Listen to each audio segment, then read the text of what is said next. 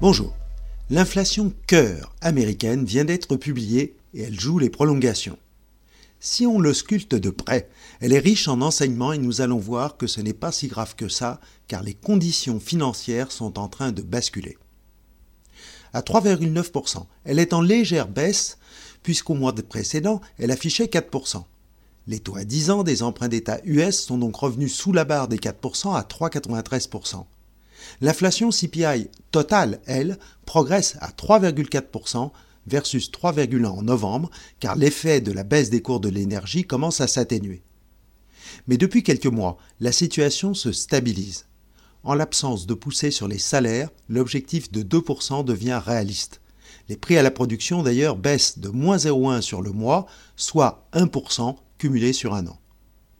Ainsi, l'avènement de la baisse des taux directeurs de la Fed reste d'actualité pour 2024, même si l'institution va probablement attendre la traduction de cette tendance dans les prochains chiffres.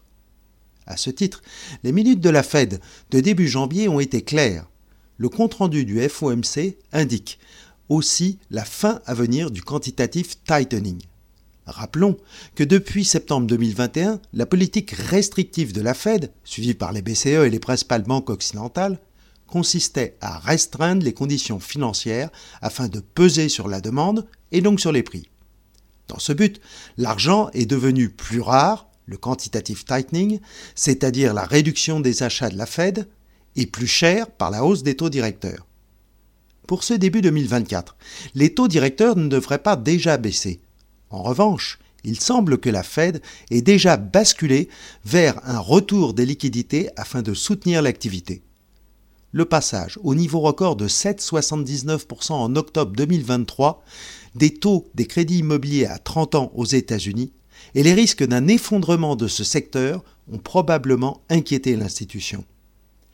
Les montants empruntés à court terme sur le marché interbancaire ont donc considérablement diminué depuis la fin 2023.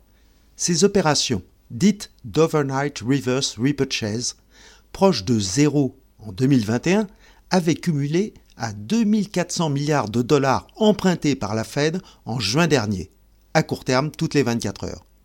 Elles sont redescendues proches de 600 milliards de dollars aujourd'hui, ce qui revient à libérer à nouveau en circulation dans le système bancaire près de 1800 milliards de dollars. La perspective d'une reprise du QE, du quantitative easing, c'est-à-dire d'achat d'obligations pour financer l'État fédéral, n'est pas encore évoquée. Mais le déficit budgétaire US augmente fortement en 2023, à plus de 8,6% du PIB, et c'est un facteur majeur du soutien de la résilience de la croissance américaine.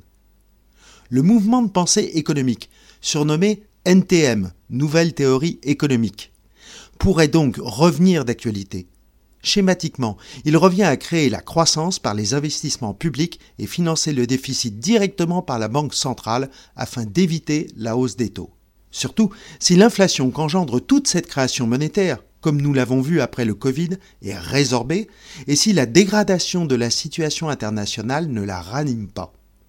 2024 est une année d'élection présidentielle. Traditionnellement, les propositions politiques des deux bords vont plutôt en faveur de la dépense. NTM, les Américains connaissent la musique, vous aussi je pense, à la semaine prochaine.